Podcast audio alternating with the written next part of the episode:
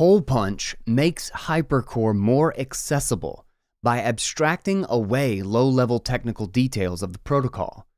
It takes Hypercore one step further by simplifying the architecture and enabling more people to build apps with it, which enabled a single front end developer to build Keet in under four months.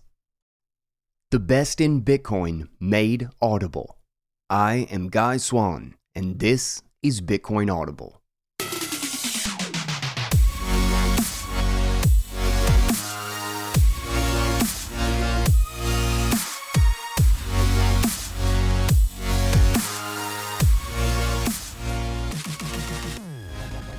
What is up, guys? Welcome back to Bitcoin Audible. I am Guy Swan, the guy who has read more about Bitcoin than anybody else you know. And I gotta say, I'm very excited. Uh, I we just wrapped up. Well, basically, I've got like some tiny cleaning to do just to make sure the files are right, and I'm listening back through it. We just wrapped up Check Your Financial Privilege audiobook uh, by Alex Gladstein. It is God, I, I've read all of the articles I've done all the articles that they put together to turn this into a full book and you know a story, so to speak. Um, but uh, so I'd read a majority of the book before, but going back through a man, man, it's a cra- it's crazy how much amazing stuff and incredible detail and stories there are in all of Gladstein's writing. Uh, they're just there was some amazing stuff stuff that I just had completely forgotten about. Um, that is that's exciting. Um, I'm super stoked to finally have that audio on the way. Uh, and we, I'm also super stoked about this freaking episode. Namcios, uh, the first article by Namcios yesterday or last read, and turn right around and he is back on the show with another great article. This one he wrote about Keet, um, which ends and Holepunch basically. Holepunch is kind of the hypercore is kind of like the the the back end, and then Holepunch is built on top of it to simplify and abstract away all of the peer to peer and everything happening, uh, uh, uh, stuff happening, and then um, uh, and then Keet is basically the top layer is the video, the audio chat, uh, the the file sharing, and the the program itself is bare minimum right now, but it is incredible. It works so well. Uh, we're gonna get into it a lot uh, in the guys' take. Uh, this one was hard not to ramble about. Um, so really quick, let's hit our sponsor, and then we will jump into this read. And those sponsors are Swan Bitcoin. By the way, if you are if you have not yet gotten your tickets for the Pacific Bitcoin Conference in LA, I'm going to be there. I'm going to be a speaker. I am so stoked about this one. Swan Bitcoin is finally throwing a conference. You guys can get 20% discount. The uh, prices are literally just about to go up at the end of this month. 20% discount with Guy S. Don't forget that. I have link and discount code and everything in the show notes. Um, also, Fold card, the the card, the debit card that earns me sats back on freaking everything. I've earned a lot of sats today, and it makes me very happy. Um, they have a 20% discount too with Bitcoin Audible. And then lastly, CoinKite. I still have I have five things in my cart now. So I have a Coldcard MK4. I have a um, uh, two tap signers. I have a Block Clock Mini. I have so many things that I've been meaning to buy for like a long time, and I'm desperately waiting for my own discount code just to get a little bit. I'm a cheap. I'm I'm really cheap apparently. But thanks to all of them for supporting this show. Uh, discounts, uh, discount codes, and links and everything to check them out in the show notes. And with that, let's get into today's read. And it's titled Keet is introducing peer to peer digital communications and will integrate Bitcoin payments written by Namcios.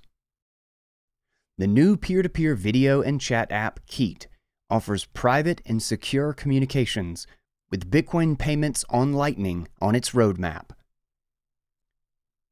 Cryptocurrency exchange Bitfinex and USDT stablecoin issuer Tether have collaborated with the Hypercore open source protocol team to launch a new peer to peer communications application, Keet.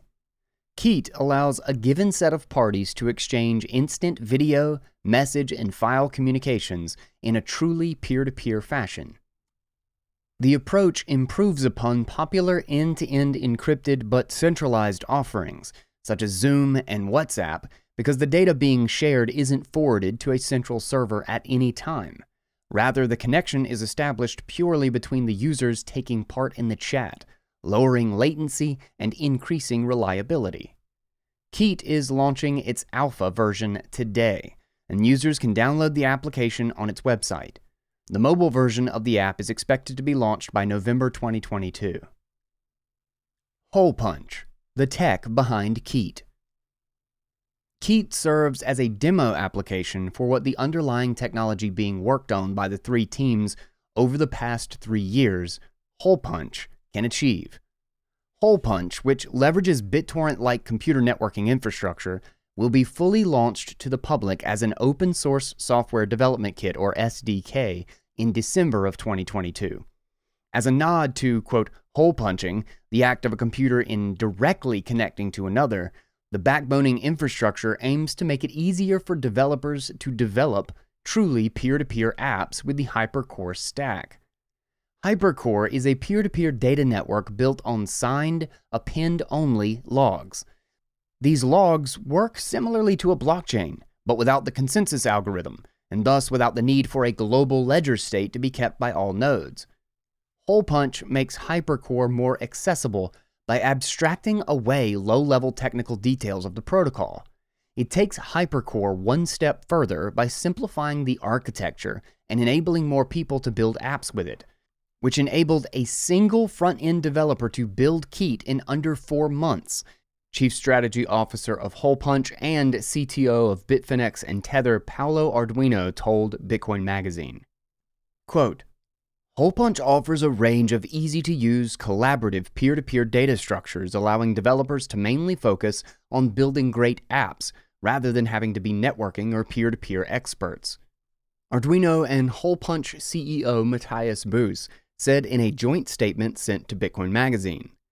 Having built Keet on top of Holepunch, we know firsthand how powerful the platform is, and we cannot wait to see what other developers will build. All communications on Keet are encrypted by default, as the app leverages asymmetric cryptography.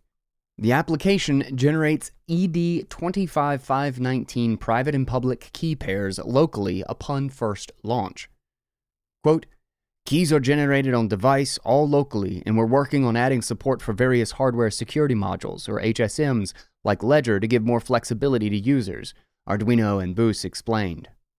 This means in the future, in addition to keeping their keys on their local device, users can store them on external hardware or on their phones.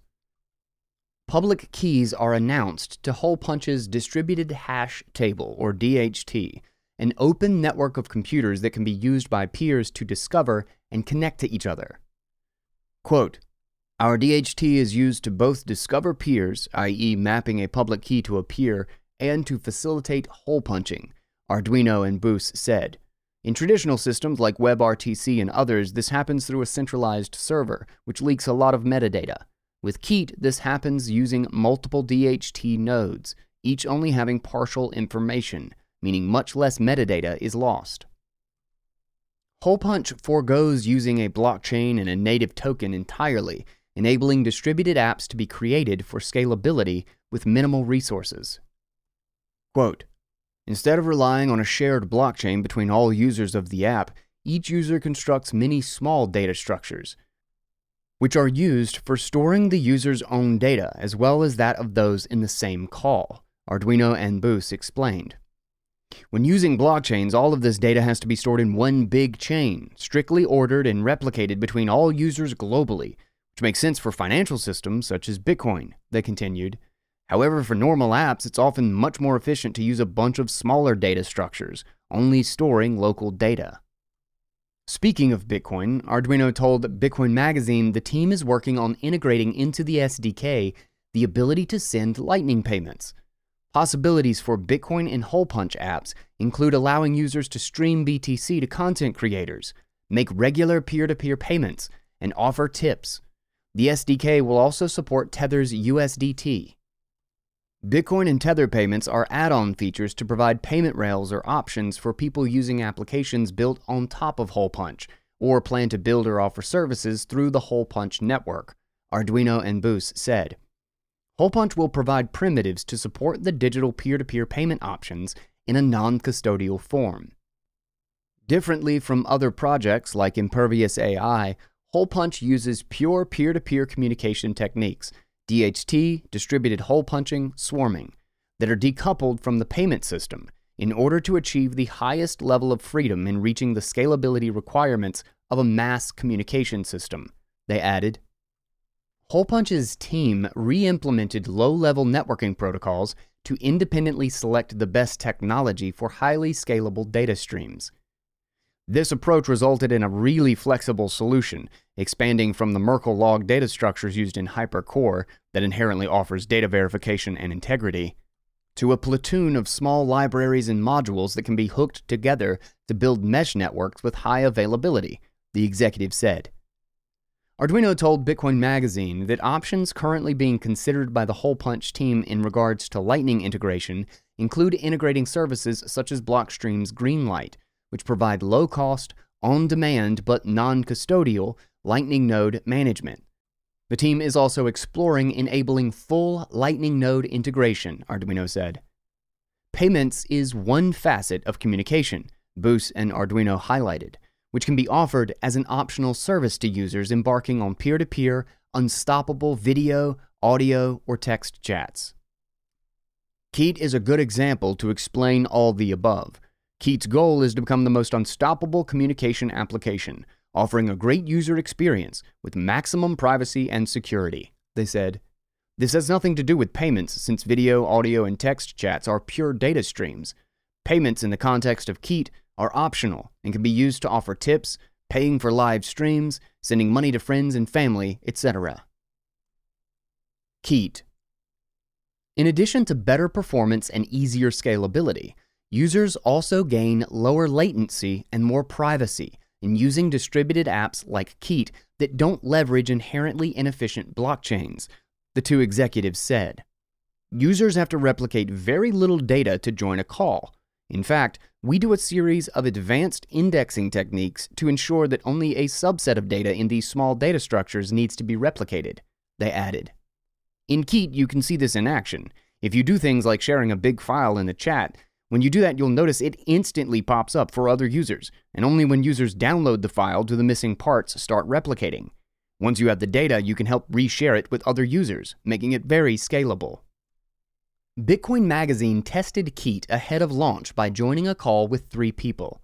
In a test run, a video file of 3 gigabytes was shared by one of the participants, which the other two users were able to start playing in less than one minute. Keet's data sharing mechanism leverages concepts made popular by BitTorrent. Users collectively download and seed packets of data to each other in a way that removes the need for the original source to keep feeding information for each new user. This, a characteristic of Holepunch itself, as mentioned previously, could, for instance, enable peer to peer, censorship resistant streaming applications to be built with the SDK, which the streamer would be able to host with simple single board computers like a Raspberry Pi.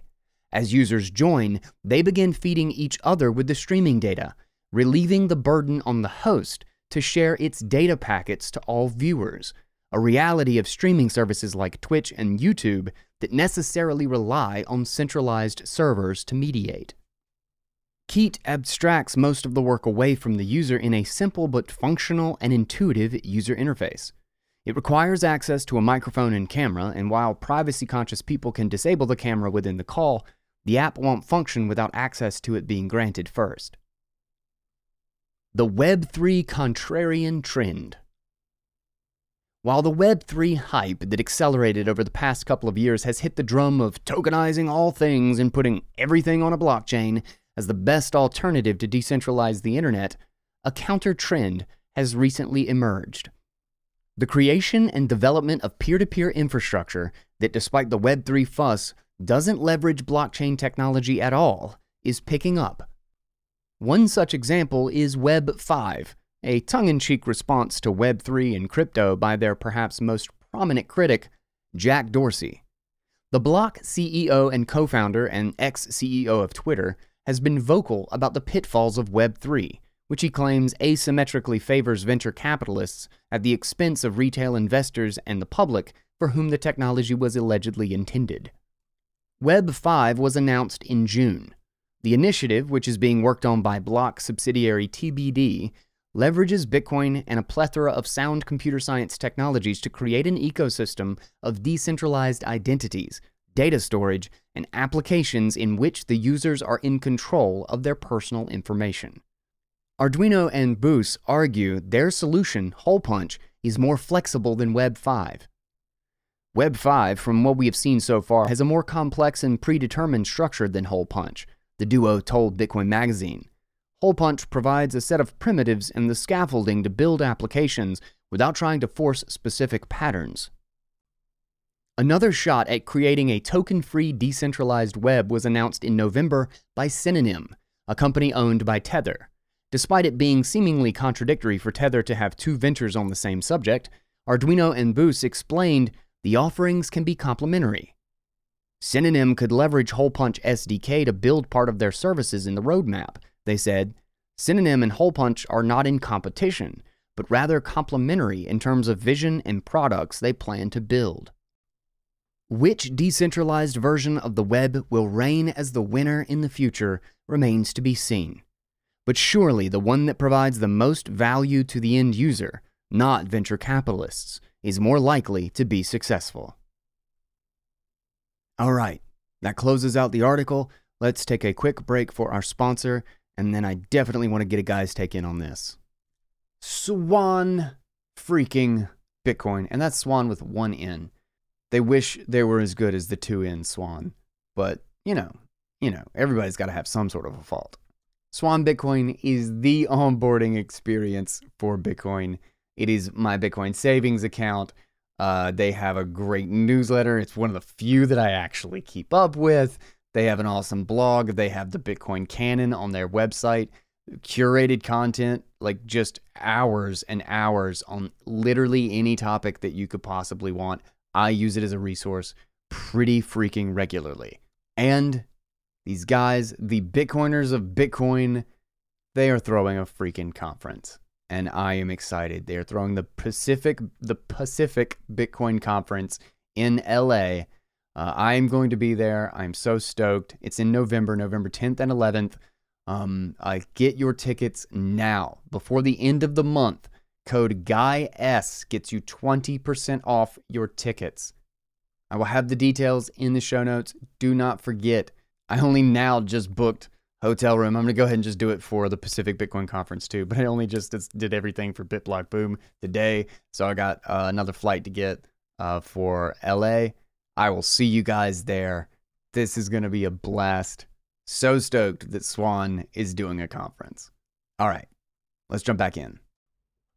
All right, so Hypercore is something that I have been interested in for a good little while now. In fact, really, I think I had barely stumbled upon it before um, and like forgotten it. And it wasn't until Synonym uh, and, and, John Carvalho and, and everything they're doing over at Synonym that really got me looking at it again and remembering that, like, oh, holy crap, this was a thing that I was really interested in for like a hot minute back in the day. Um, and there was also something like it reminds me of BitTorrent Sync. BitTorrent Sync was actually an application. It's now called Resilio Sync, but it was actually an application that I had started to use pretty regularly. It worked really great for like a very short amount of time. Um, and it basically used the BitTorrent network uh, in order to uh, use basically have like a, a drive, like a backup drive uh, or cloud drive between your devices. And it worked really great, great until. Uh, and, and, there was there was conversation like talks that they were going to open source it or something like that. I think I remembered that it looked like their roadmap was the kind of roadmap roadmap that got me really excited that this was going to be open software and that this was going to be like a really big deal. And there was actually a social network that was built on top of it. It was called Vol. And uh, because you could just host data, people could host data streams. People could host essentially RSS feeds for other people and you could get up there and you could chat and all of this was just hosted on this like BitTorrent, this simple BitTorrent like protocol that just had kind of like the the the pieces on top of it needed to uh, uh, have a web interface and for people to log into from like so is, essentially decentralized web hosting at least in some sense of it. Uh, i think the vol uh, I can't remember exactly how it works. It's been so long. Um, but uh, i'm pretty sure you actually logged into it from like a website from like a front end uh, where like you know somebody owned a domain or something like that i can't remember exactly but anyway it was a it was a hugely promising um, project in my opinion. And for some reason, they basically just gutted it. They they just ruined the whole thing. They made the software proprietary. Um, they like really just kind of screwed the free version and then said you had to buy pro to get all these features and multiple users and blah blah blah. And Vol fell apart. Like Vol couldn't even run on it anymore. And that was like one of those things where I got the taste of like, you could actually do this. This can work. It functioned, and it even functioned pretty well. It certainly could have had improvements. It certainly could have been uh, more optimized. Uh, but, and I think that's largely the BitTorrent protocol that had um, some limitations. But, you know, you can see things that if built properly, like, like if you optimize the way the protocol works to build your application on top of it, you can have things like popcorn time and WebTorrent, where you can actually just select a file or a movie or something as if the torrents themselves, as if the BitTorrent network is just a bunch of hosted files and you can just select them and then immediately start playing them.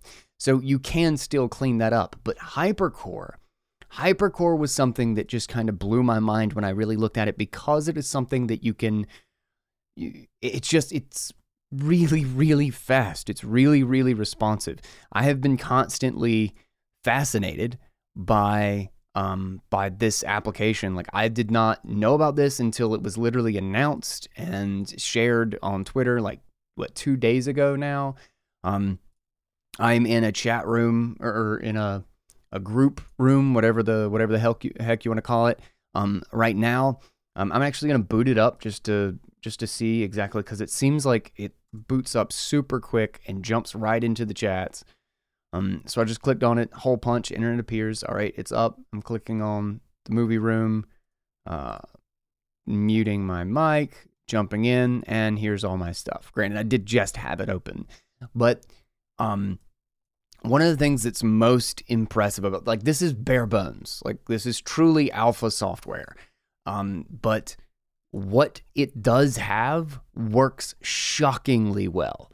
Um, there's just a bunch of simple like features you might expect or things that you would uh, think would be in a normal chat app, like a Telegram like thing, uh, that just aren't there. Like, uh, uh, like there's not, you don't really have much of a, you have a profile, you have an image and a display name. Uh, you don't have contacts like that sort of thing. It is it is the minimum absolute minimum that you can get to open up a chat room, share files, uh, do video chat, do audio chat. But it works. It works incredibly well. It works incredibly fast, and it's peer to peer encrypted. You know, like every single thing I have done like this, like even Sphinx. Sphinx was something that had so much promise to me, but I catch myself or I found myself not gravitating toward it mostly just because it took too long. Like I it's hard when you're expecting everything to just respond like the internet responds, like your apps respond, and then go back to something that's constantly giving you a spinning wheel. You know, it, it's constantly loading. You know, I just can't. I can't. I can barely get work done sometimes because Logic Pro, the the audio program that I use, when I'm bouncing, when I'm when I'm exporting the the audio, it takes a couple of minutes. It takes a couple of minutes to go through the whole episode, and it is unbelievable how much just having to sit there for like 20 seconds uh, will just completely distract me and get me off on something totally different or I'll go look at the website or I'll get lost on Twitter and just start posting or responding to people's messages, checking emails, going to Telegram anything like I, my my mind just goes to okay do something else because you can't just sit here and watch the screen. That that need or that um, um that familiarity, that expectation that it's going to take no time at all. When you have something that does delay, that does take time, uh, it really, really screws up the experience. And I think that's what that's what has me worried about impervious.ai, which they actually mention in this article, is that if you're using, and just, it's also another reason why Roy Sheinfeld, Roy Sheinfeld from Breez, uh, Breez Tech, uh, has a really great, and the Breez wallet, um, has a really, really great article um, about the, he called them, it called it the lightning expansionists, uh, kind of versus the lightning purists, so to speak. Um, but it was it was about lightning expansionism was the idea that because we have this this encrypted communication layer, which is the Lightning Network, when you're you know gossiping on the Lightning Network and telling people where your channels are and what your node is, so that you can so you're building a routing table, just like your router does on the internet. And uh, ISPs and servers, like any any routers on the internet do, they you build a routing table of the topology of the network around you so that you can get from get a message from computer to computer and you know where message are in which direction to send a message so that it gets to Google, so that it gets to uh, Facebook, et cetera, et cetera. So in that same way, uh, you have to do that for Lightning, and that's called the Gossip Protocol. Um, it establishes what the nodes are, which ones are responsive, which ones have channels, what the liquidity is, so that when you try to make a payment, it knows it doesn't just blindly send out a message to every single potential node or um, uh, everything on the network. It looks for paths that appear to have the liquidity. It and then it asks, right? So, but in doing that, it sends encrypted data. It sends an encrypted message along that pathway, which is obviously the payment. But that could also just be a chat message. That could also be a a bit for uh, you know a part of a movie file. That could be a video chat stream. And that's the idea of lightning expansionism is we're going to use this payment network to send any and all data. We're just going to pack it full with every possible thing that we could want decentralized, that we could want to use this network for, versus what uh, Roy Sheinfeld ar- uh, argued um, and what's funny is that like that really excited me. That seemed like a really great thing, but but there was this are we going to use this network for everything? Like is the is this network itself really the thing? Like none of our other protocols work like that. We build these things in layers and each protocol essentially does the thing that it's good at. Lightning is not optimized and it's not great for sending massive amounts of data. But all the data protocols already work. They're already great. So why why would we want to replace them when we can replace the authentication layer and the payment layer and it allows us to re-decentralize all of these other ones. Why don't we use RSS feeds, etc.? Like we can lean on these other technologies that already work. We don't need to reinvent them. Uh, and one of those actually, which uh, like Hypercore has never really had massive amounts of, or at least I had never heard of it. It never seemed to have any attention. And every time I've tried to work with it and download it, like I haven't installed Hypercore and Hyperdrive. Like it's like kind of like this modular thing. Um, there's like four or five different pieces to it, but I have it installed by terminal. Uh, but it's confusing and frustrating enough that I've never really done anything with it other than install it. Um, and I do not know how to get the one on my Linux connected to the one on this computer even though I know that it would work because I've seen it demonstrated and I wanted to test it out. That is literally what Keet has done. That's what Holepunch, the underlying, uh, it's just a front end.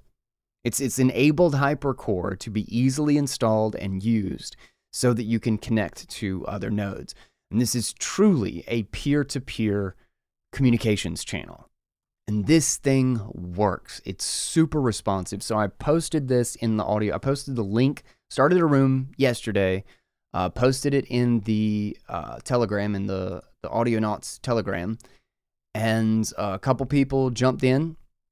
I started something called the Movie Room. I have uh, The Matrix and The Lord of the Rings on my computer from doing all the memes. So I have super high res versions of those. And I just dropped them in the chat. It's like 2.8 gigabytes was one of them. The other one was like one gig, one, one point something gigabytes. They showed up immediately for the other users, like immediately. And then they could click on them and scrub through them as if it was on their computer.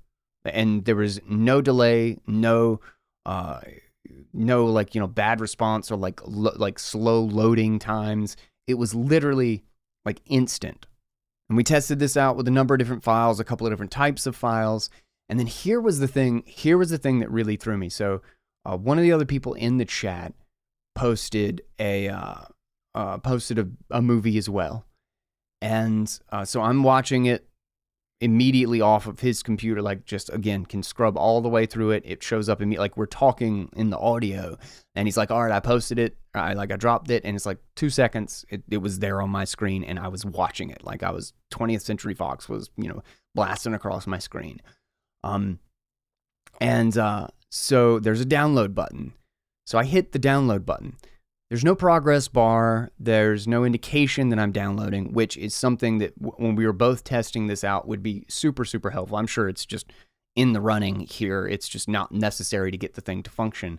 Uh, so I was like looking at the Finder and seeing what the size of the file was and just kind of watching it that way. So I downloaded this um, directly from uh, the other person in the chat. And then I wanted to test what happened like because because there were indications it, it didn't seem to explicitly say this anywhere and they really should advertise this a little bit better or just talk about like how crazy this this is is that i immediately became a peer for that file. I was hosting the file on my computer and it did not seem to matter what i did with the file. So if you're aware of how bittorrent works is you have to you're running a bittorrent application and then that application has to be directed to a file um, so if you move the original file, like like let's say like like some one of the things that um, I downloaded and was sharing for a while was like the Vault Seven, the CIA leak of all the all the um, bugs and the malware and the surveillance state and everything. And uh, uh, when that was on my computer, if if I reorganized my files and my folders and stuff to you know just better make sense of it and tag the things correctly, I changed the name of the file well, the, all this stuff's not working. I, I, would have to create an entirely new torrent um, and and publish it somewhere to to share, or I'd have to redirect it to the um to the new to where the new file was and the new file name. Like it was it was a real pain in the butt. I I just freely moved this file after I had downloaded it, freely moved it to a different place on my computer, um, and the other person in the chat who ha- actually had not been in there while the original person who had actually posted that in the in the messages came on, could see the video and could play it and scrub through it just like everybody else could. And there was no indication that like there was no it did not appear to me as if I was doing anything. Like it worked to the point that I didn't even know it was working. That is a big deal. That is fascinating um, and the the amount of things that you could do with this.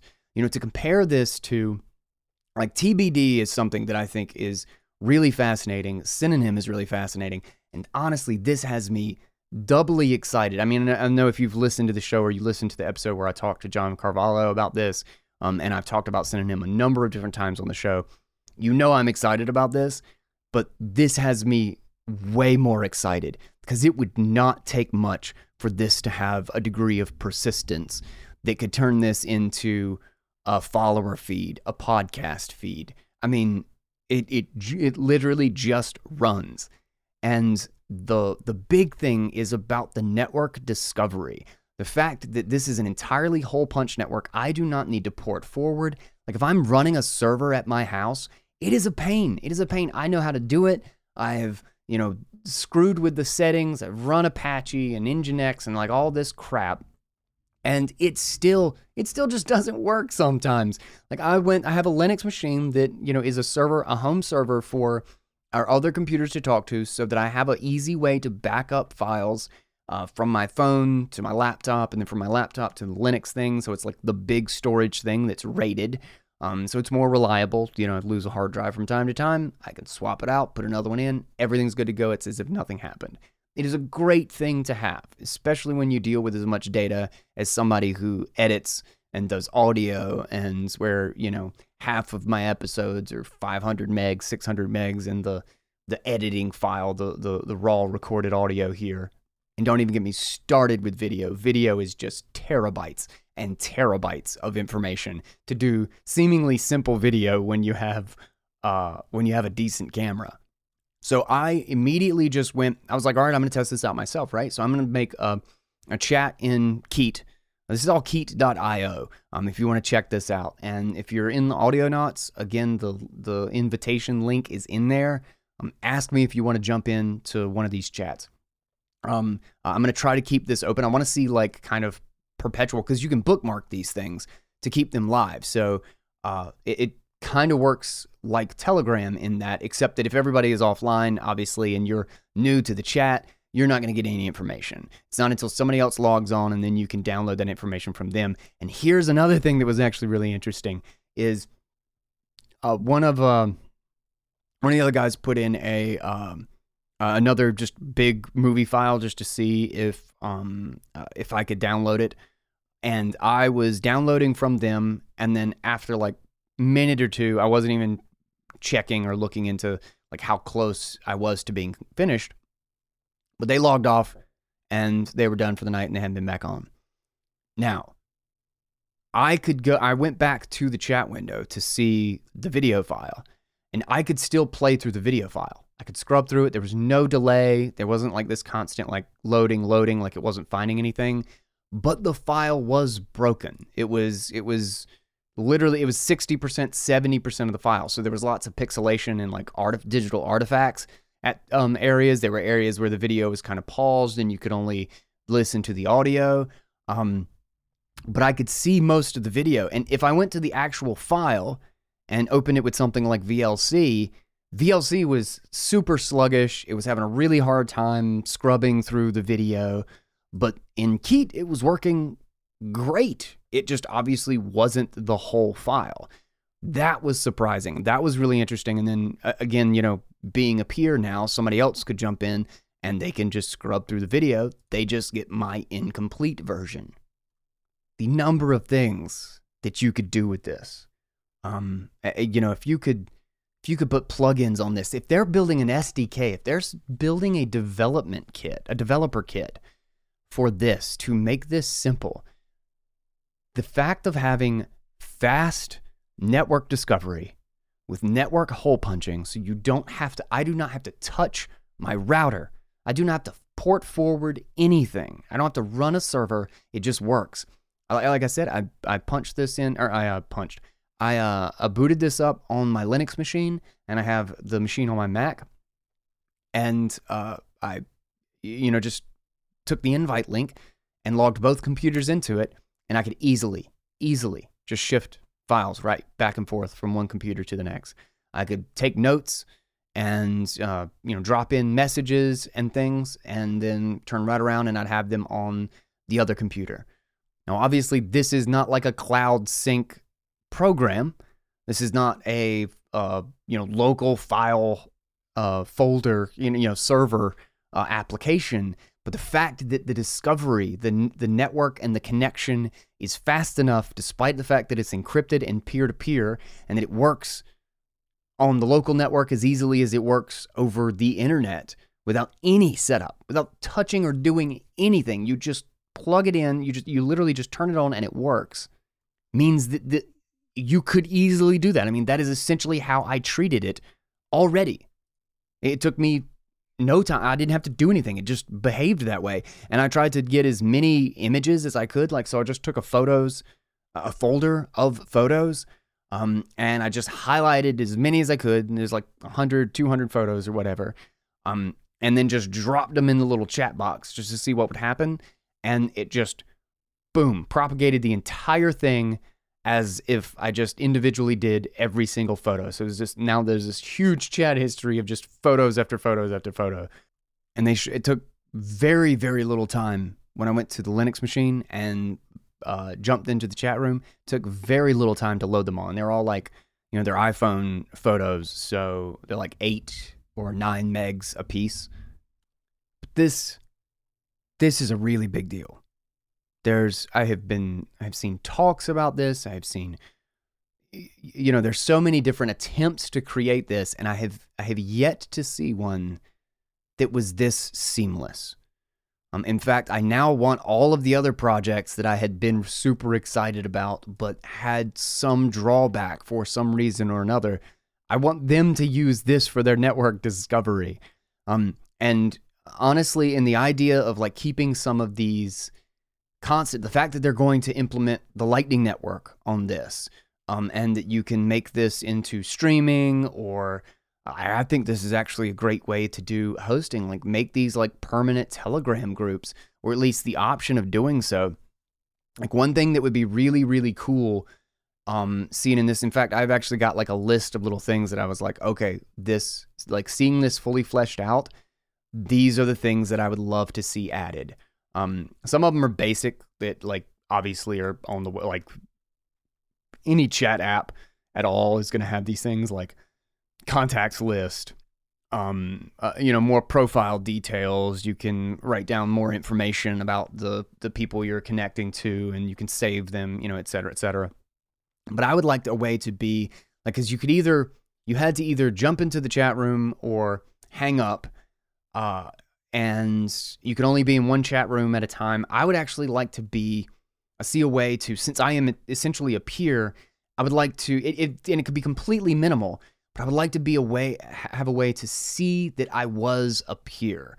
Um that uh like I could be an active seed to the chat. Like I started that chat room, but I was not hosting all of the files in it.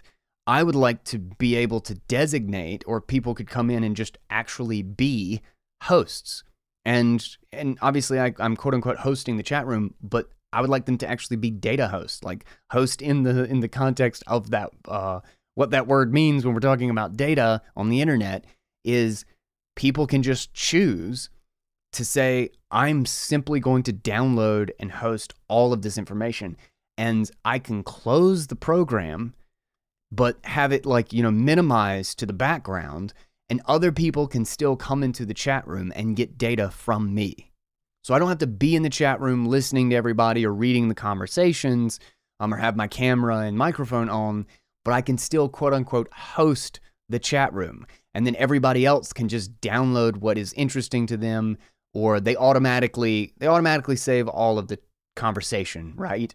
Um, and maybe maybe you can have it that's just in the preferences or settings. Like there's literally not even preferences for this program. Like that is how like simple minimum viable product this sort of is right now. But like in preferences that you can have it so anything that's less than three megabytes just automatically download and host. Um, but if somebody drops a terabyte file or a big folder, which you actually can't um, drop an entire folder, which would have been really cool. That would have also been like when I dropped in those 100 photos, rather than uh, propagating this giant chain of photos, it would have actually been really cool for it to have pro- like dropped them in as a group so that you could click on them and then like here's a whole album of photos that are all you know, all of Rad crawling around or uh, smiling or, you know, whatever. Just like this is the Rad thing. And rather than uh, just a huge string of photos of Rad that you have to scroll, scroll, scroll, scroll through, it's like one message. And it's just like this photo album that you can click on and expand, or that you can drop an entire directory in. Um, but maybe that's not Keet. Maybe that's not this application. But if you have a developer kit for this for this hole punch software, the ease of creating something like that, like that, I mean, God, this is this is such a big deal. I don't I don't know. Uh, like I wish if if this really does kind of work as seamlessly as it does, and it continues to do so with larger groups, um, I would love to see apps that have already been trying to do their own little chat, like Nunchuk has an encrypted chat in it um, I would like them to lean on this and you know use this if this is faster, if this works really really seamlessly on mobile. I mean, I guess it's not like like Nunchuk chat works actually really well, so maybe they don't need to. but it would be awesome to see more people leverage something like this to know that you've got end to end encryption and you don't have to, nobody's redesigning crap over and over again. And the fact that they're on the same standard means that interoperability becomes a much simpler task. And implementing this with Slashtags becomes way, way easier.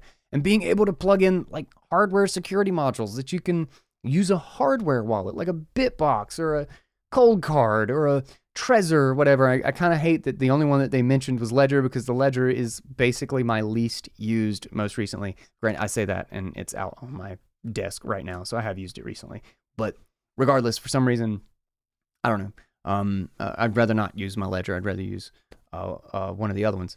But being able to do that for added security, like the level of privacy and security that you would get with something like that, and the fact that it's super easy to use, like to get that sort of user experience with that level of security, this is going to be huge for like the third world, like people who are under despotic governments and authoritarian governments that like control what is happening on the internet that try to you know the great trying to get across the great firewall of china or people trying to uh, uh, wechat that is um you know constantly spied on and surveilled dude the ability to just have people host chat rooms that nobody can get into and nobody can read without invitation true true privacy and decentralization peer-to-peer communication online with without any of the current hassle, without a, without any of the stuff that usually makes it complicated, easy to surveil or easy to control. And puts you in this position where you're constantly feeling like you have to trust people. Like it's you know, it's like, "Oh, I'm end-to-end encrypted encrypted on Telegram." Maybe I am.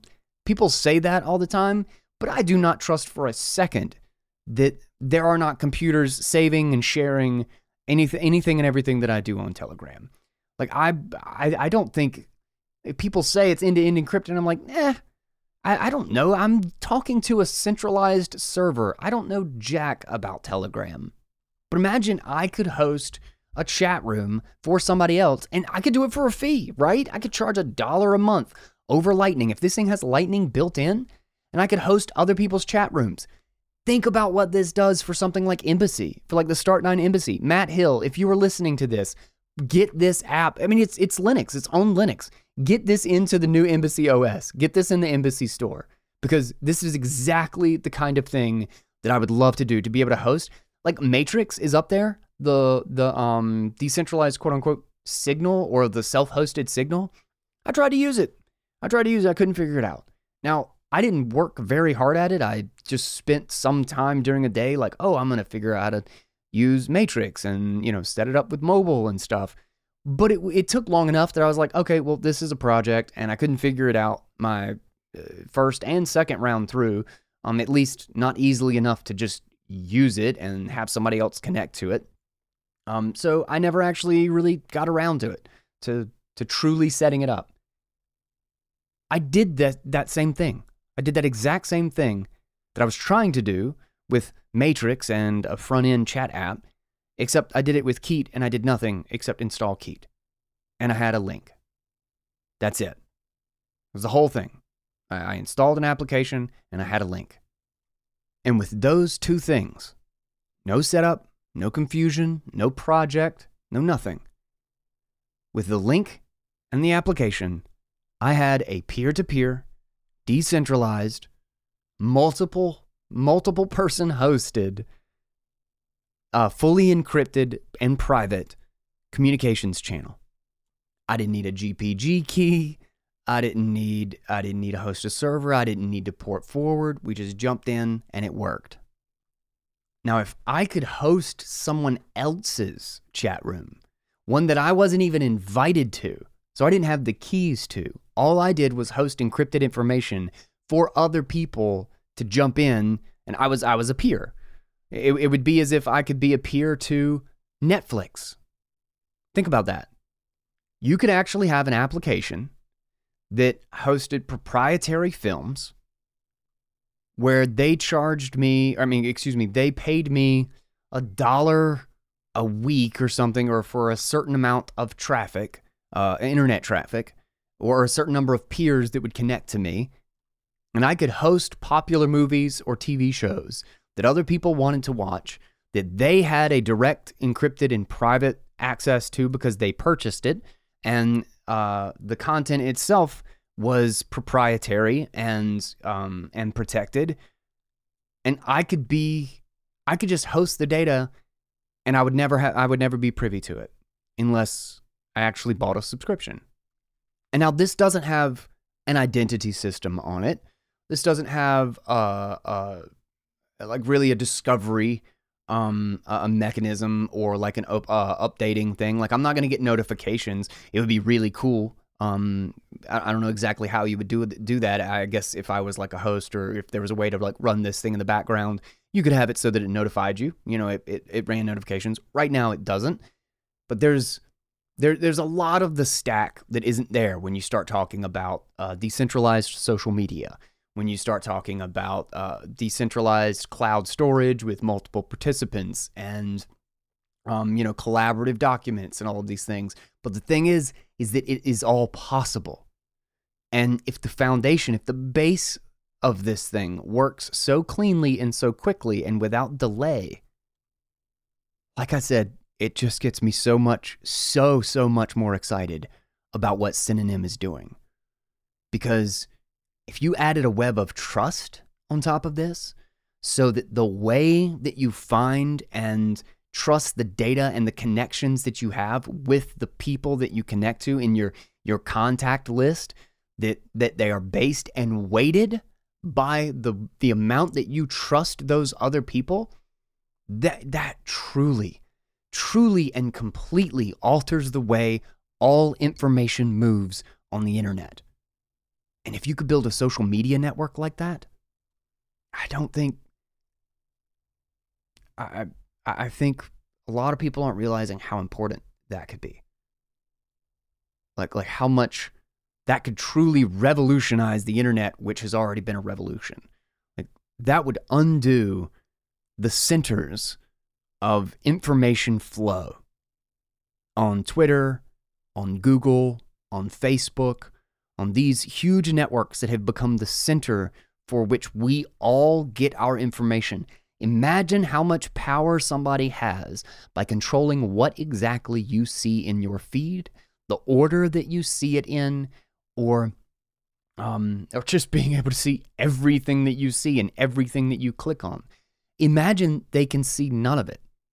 Imagine that they can actually be a host and have no idea what you're actually using or um, or clicking on.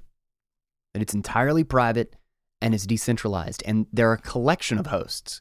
And you know, like there's something actually really inefficient about Twitter, about these like huge centralized um, data stores for the social media and how, how this information spreads because when I'm accessing Twitter, it has all of the information available. It has everybody's feed, it has everybody's video, all of this stuff.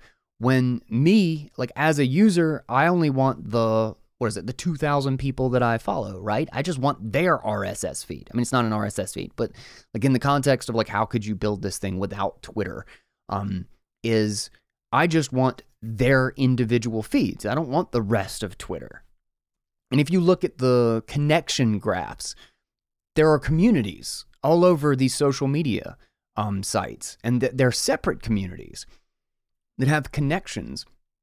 And uh, you know, you're wa- you're super connected to everybody in your community or around your topic or around your political idea, your values. Um, and so, you know, that's why they say it creates this echo chambers because you have tons of different connections to everybody who thinks like you do. And then maybe there's like there are these bridge people who uh like I'm I wonder if I would be one cuz I'm still following and connecting to a lot of people in crypto. Um now I I kind of have I have a pretty echoey chamber. um so well regardless like there are these certain individuals in the group that would actually have large connections out and then they interact with somebody in a different uh, community and they would kind of be the bridge between community A's information and opinions and what they're talking about and community B's. Whereas in the grand sense or in the broad sense, all of the individual users are very poorly connected, but they're connected to some a very small subset of people in those communities that are that are cross connected in those communities. Well, why wouldn't those individual communities host their own data? Like you could have this travel through those connections by actually having them be the data source. And one of the coolest things, and this is something that I have thought for years and years, shit, a decade or longer, is how brilliant the idea of everyone who is consuming the content becoming a peer that is hosting the content as they consume it. Think about how much of a, uh, like, how much hurdle and how much struggle, like a small website or a blog or a small video hosting website, when they have something go viral, it works against them. It always crashes. You have some some article that you know this website is like this stupid Squarespace website or like this little WordPress blog or something somewhere, and they get a hundred visitors a week or something. Like it's very, very small. There's not much going on. And then they post an article and somehow it just goes viral. And they get a million people in a day dumping on that website. It's DDoSed. It's DDoS. The thing is down. Nobody can read the article. Everybody's like, what the hell's going on? This website doesn't even work. Well, it's because they don't have any of the infrastructure for it. They were never, they have to go out and they have to buy. This is why Amazon Cloud Services is such a huge, such a huge company. Um, like that is their, that's their main moneymaker. Um, is, uh, is because people have to on the fly expand, or they can on the fly massively expand the demand. They can actually have demand response so that as users come in in mass, they can actually host it on more computers, on more servers, as more people come in. Imagine that that's happening automatically. That just the way the information moves, as more people go to the website to read the article, they now become hosts of the article. And the feedback loop is exactly the opposite. Rather than getting it getting crappier, rather than, than it getting slower and crashing, everything gets faster. The connections get faster. The peers uh, uh, grow in number so that you download it faster it becomes more reliable and more redundant. Not only can is it not a problem where nobody can find the article, it's easy to find. It's it's as it's unbelievably redundant because it went viral. With a design like this, that's the sort of stuff that's possible. Again, there's a lot to build. But this thing this thing is really cool. This is an incredible sort of proof of concept and the seamlessness with which this works. Like if I could just immediately say, I'm host, and I could close the main window and it just stayed up, little Keet icon up in the top of my, you know, Mac bar up there. And it hosted for anybody who was jumping into the tele, uh, uh, jumping in from Telegram or from Twitter, anywhere I shared the link. Uh, people, people could jump in and check out anything I was doing. Maybe I had a live stream that was now an old recorded thing and you can go back and play it later. Um, uh, maybe I just host all of my videos, right? I host my memes, uh, you know, other episodes, and uh, anybody who, let's say, I've got like a tip jar, or um, after you watch a video or two videos or something, it costs ten cent a video. You got Lightning plugged in, and they just, uh, you know, donate, or they have to uh, pay a hundred Sats to unload it or, or to uh, unlock it and I can have other people in my Audionauts, uh, people that I trust who are like in my circles and who donate to the show. I could have them be hosts as well, and I could share the revenue. I could share the tips with them for hosting the content for me. And the more popular the content, the more hosts, the faster, the more responsive, and the more people that it can handle watching the content.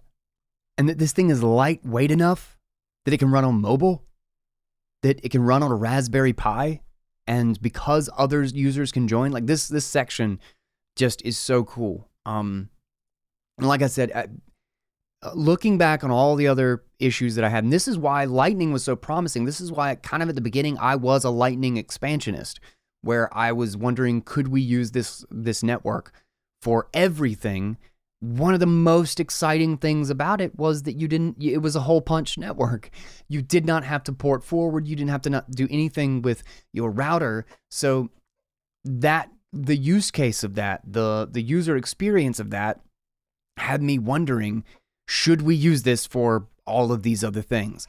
Um, but Roy, like I said in that article, is uh, uh, lightning in the internet. I think is called yeah, lightning in the internet, choosing the right path. Um, and he basically lays out that a really good argument, essentially, that lightning should be lightning. Lightning should be payments. It's so critical that the payments infrastructure is reliable, is streamlined, and uh, uh, you know, quick, quick to respond. Um, that bogging it down with all of this other information that is not nearly as important as the payment when you don't need it to be the data rails. Um, and I think that's where a number of different applications that tried to do that, um, uh, where you know Juggernaut, um, Sphinx. I'm pretty sure Sphinx ran entirely over Lightning or runs entirely over Lightning. I think this was a major drawback of that design. Now, originally, like you think, like look at these incredible characteristics that we can leverage, but when you think about it in the context of like what you're trying to get accomplished, you do not want your payment to fail to go through because somebody's downloading a movie in a chat conversation. You don't want to bloat a chain, or excuse me, you don't want to bloat a network with data unrelated to payments when it's so important and you might have a very high load of actual payments. This is another reason why uh, blockchains for everything are so stupid to, in in my opinion, it just it makes no sense to have this like global state of everything that everybody has to sync all of it um just to figure out where we are in the conversations when uh when nobody needs any of that information. Like imagine like doing that with Twitter with all of these other different users and then you're thinking like I'm only talking to my own little community, to my own little group of friends, to the people that I follow, why the hell am I downloading or having to sort through? It's like everything being a broadcast network. Like it just doesn't work. There's a reason why we don't do that with any of the protocols that we use. You segment, you specialize. Everything is going to perform better if you do that. Um, and this is a scalable, peer to peer, generic data and network discovery protocol. And I would love to, with my Embassy or my Umbrel or my Node BTC, the fact that these things run on variations of Linux, like uh, Embassy is now, the new Embassy OS is run on Purism. Like it seems like it would be very, very easy to do this with Hypercore. And the new Embassy machine is like, it's actually like a chunk of change, like fifteen hundred dollars or something like that, because it's a beast. It's a, it is not a Raspberry Pi. It is a monster little server that you're getting, and I have signed up to get that sucker. Um, because uh, because I want I, I want to be able to host that, and if I could be one of the DHT like discovery people, and I could host other people's uh, chats and stuff, like I would love to do that. And if you could make this one click, if you could make this a simple like log in, you have a chat, and like I just select boom, I'm the host I am a host of this chat and all of the data and all of the content in it. That changes things. The ease of use is everything. The experience for the user is what will determine whether or not something grows and expands. You can't even get developers if it's not easy for the user or at least not incredibly promising because nobody there's nobody to develop for. That's why you, some of these projects usually start with one two people. And if it catches on if it gets a minimum viable product that works which is what Keet is it is it is literally amazing. Guys if you have if you have any if you have any nerdy bone in your body that has you interested in actually re-decentralizing the web and uh, getting off the platforms and turning social media into protocols, this is something that you need to try out just to see it. Even if you're not a big chat app, video conferencing app, whatever. So you can just begin to see what this might look like. And that they're turning this into a development kit that this this is an SDK like it's important to remember that when people are building apps to have something that is interoperable and that is really easy to plug into. Um, that's why the LDK for uh, for the Lightning development kit and that they built for Cash App, and that um, Synonym is building one, I believe, kind of like that as well. But to simplify the actual building of these tools so that people who who specialize only in making an interface. Like If you if you turn on like the dev stuff in Keet right now, it's just like I mean it just looks like CSS.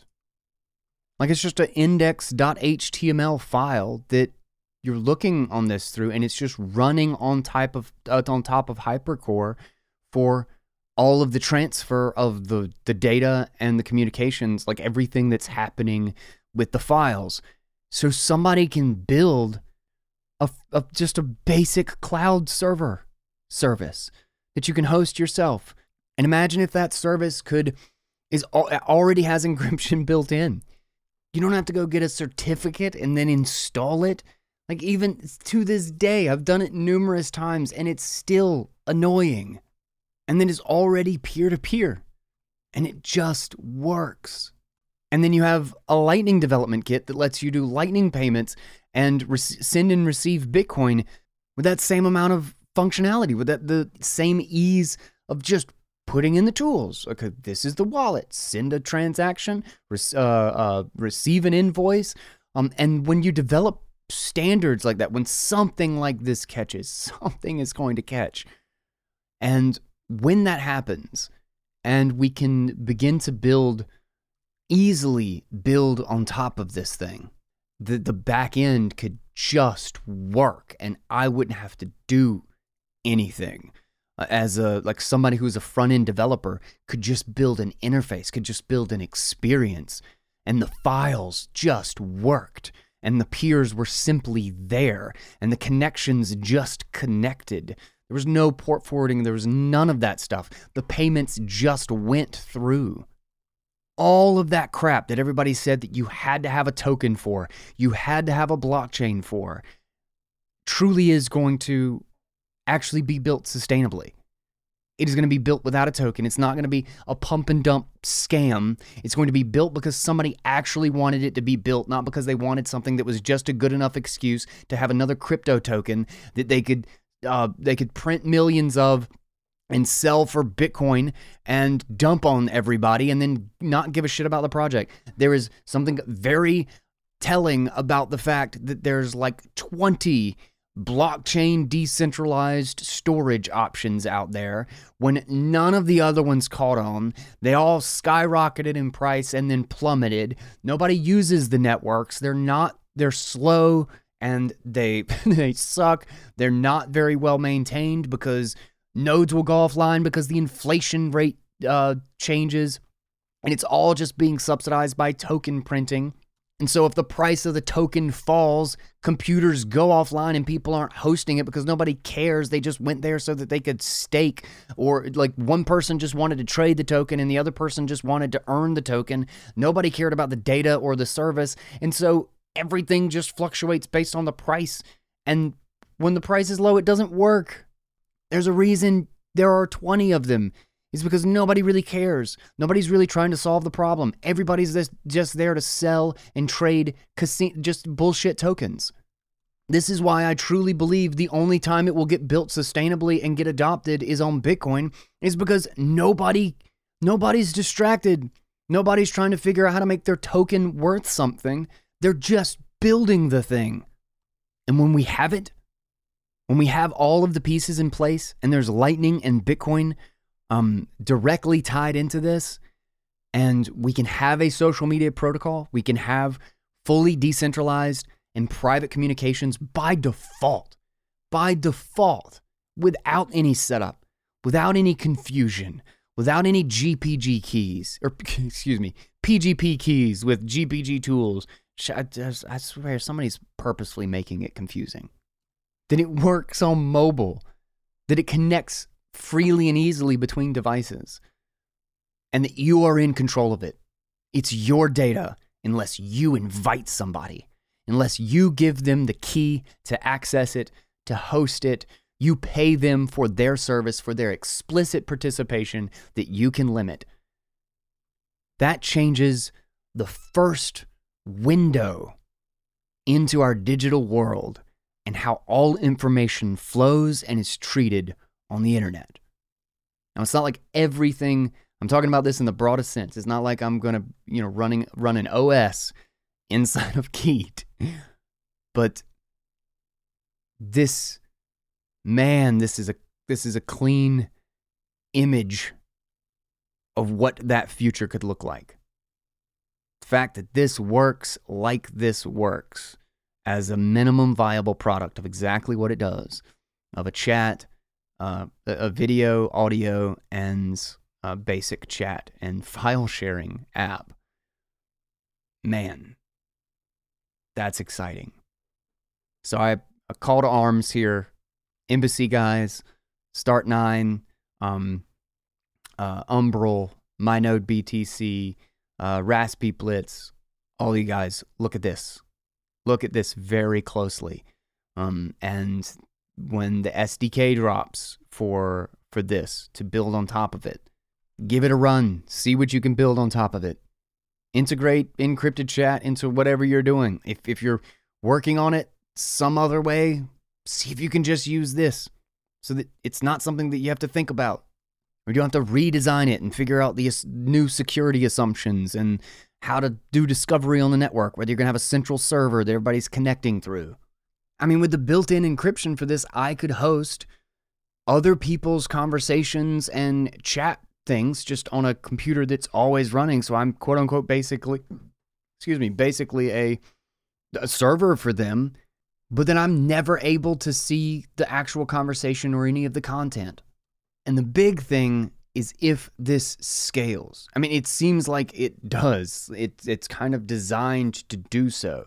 Scalability with these things is always the problem. That's why none of these blockchain things ever made any sense to me because it just got worse the more people wanted to use it. Um, and you want the opposite of that. I, I need to try it. I've only gotten like four or five people into any of these, ch- the couple of chat rooms that I've done. Um, but uh, I want to try to see this with 20 people, with 30 people, with 50 people. I want to see how well this works. Um, I want to stress test the thing. So if anybody, um, you know, I've, I've dropped this in a couple of different Telegram chats and stuff. If anybody wants to come in and test it out, uh, please, please, I'm going to try to have one of these groups open so that everybody can jump in and just kind of see how it works. Because this thing just feels like magic. But we will close that out here. Um, I I'm sure this is going to come back. Uh, if if this is what Tether and Synonym and that project, the the projects that they're trying to build on and what they're trying to build with, if this is a glimpse into what that's going to be like, man, that's this is going to be this is going to be awesome. We really are going to build encrypted decentralized everything that matters. I mean, I just feel like you could make this the the the thing is a HTML index file. It's index.html when you look at like the developer window, which means that you could this could just as easily be like if Lightning is integrated into this, this could be a storefront. I don't, I don't have time. I don't have time. I, we gotta close this one out. I gotta get back to Rad, and uh, we gotta get some sleep for the night. All right, guys. Um, thank you guys for listening. Thank you to Namcios for this article and for uh, having a couple of things back to back that are really good to list, uh, really good reads. And thanks to the guys who built Keet, who are building this stuff because this is this is a hell of a trailer. Like this is a hell of a preview for what is in the pipeline. And even crazier is what might be in the pipeline for this year and early next year. Um, that's a short timeline for something that could be is just so promising. And uh, of course, thank you to the Audionauts. Thank you to the couple of people who've been able to test this out with me. And also, of course, to our sponsors Swan Bitcoin, the Fold Card, and the Coldcard. Check out our amazing sponsors. They have awesome products. A couple of you guys have gotten a Fold Card recently. Um, and it's exciting. You're you're gonna be stacking sats on everything, and you're gonna freaking love it. Discount codes and links and everything in the show notes. Um, I will catch you guys on the next episode. Thank you so much for listening. don't forget to subscribe and leave me a review in the Apple Podcasts. Uh, if you like the show, uh, it actually makes a big difference. It gets exposure and it will bring more people to the best in Bitcoin made audible. I am Guy Swan, and until next time, everybody, take it easy, guys.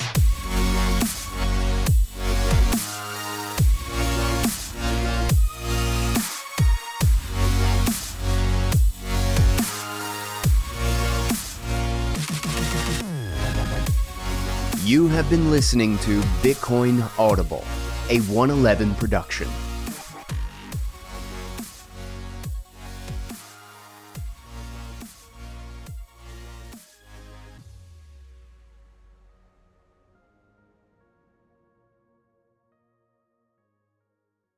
This podcast is a part of the C Suite Radio Network. For more top business podcasts, visit c-suiteradio.com.